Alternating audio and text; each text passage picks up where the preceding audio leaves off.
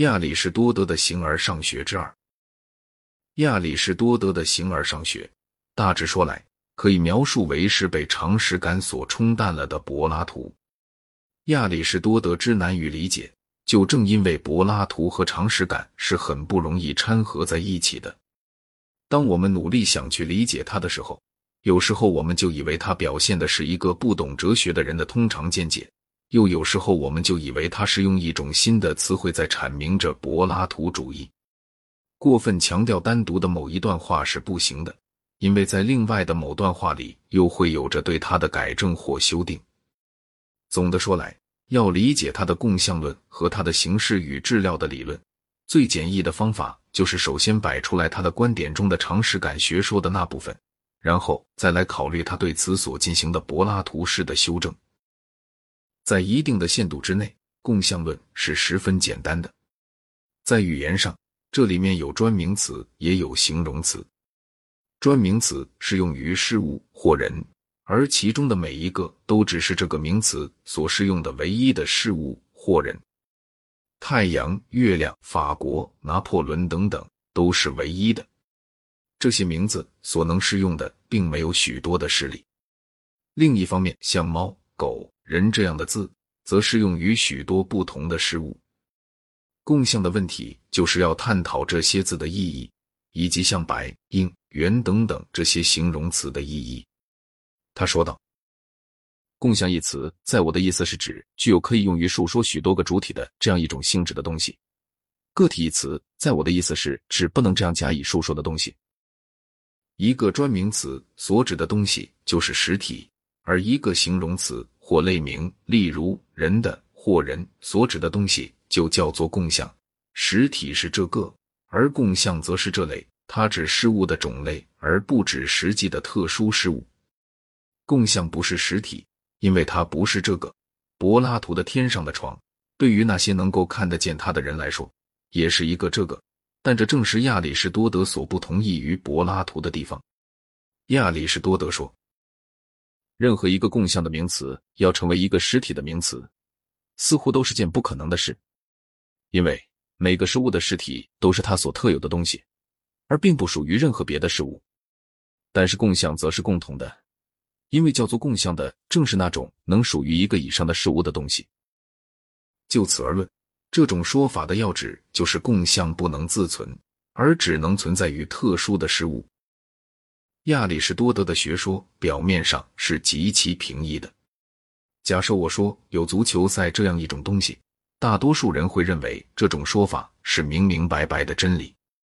但假如我是指足球赛可以没有足球运动员而存在，我就会很正当的被人认为是说着毫无意义的话了。同样的，人们也会认为有父母知道这样一种东西，但那只是因为有许多的父母。有甜美性这样一种东西。但那只是因为有许多甜美的事物，有红，但那只是因为有许多红的东西，并且这种依存关系被人认为并不是相互的。纵令踢足球的人永远没有踢过足球，但他们还是依然存在的。通常是甜的东西可以变成为酸的，而我的脸通常虽是红的，却也可以变成苍白而仍为我的脸。我们就以这种方式被引到一种结论：说一个形容词其存在乃是有赖于一个专名词所意味的东西的，然而却不能反之亦然。我以为这就是亚里士多德的意思。在这一点上，正像在许多其他点上一样，他的学说乃是一种常识上的偏见而加以学究式的表现。但是要把这种理论弄得很精确，却不是件容易的事。假定说足球赛没有足球运动员就不能存在，但是他却可以没有这个或那个足球运动员而照样存在，并且假定说一个人可以不踢足球而存在，然而他却不能不做任何事而存在。红的性质没有某个主体就不能存在，但是它却可以没有这个或那个主体而存在。同样的一个主体没有某种性质就不能存在。但是没有这样或那样性质，它却能够存在。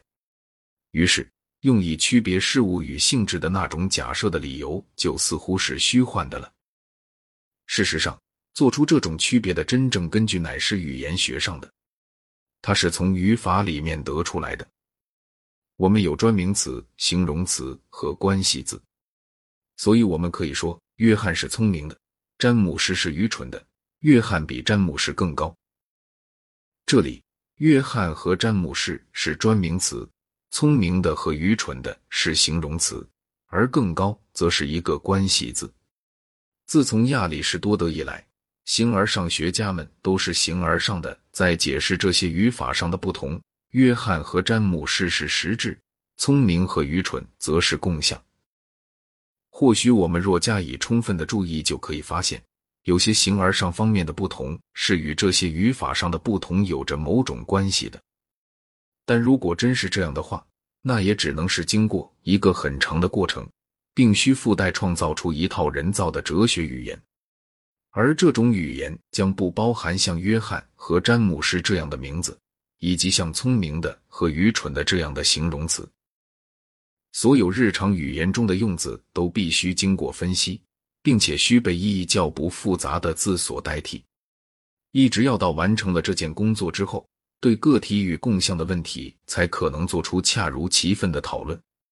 当我们终于到达了能讨论它的时候，我们就会发现，我们所讨论的问题与我们起初所设想的已经是大大不同了。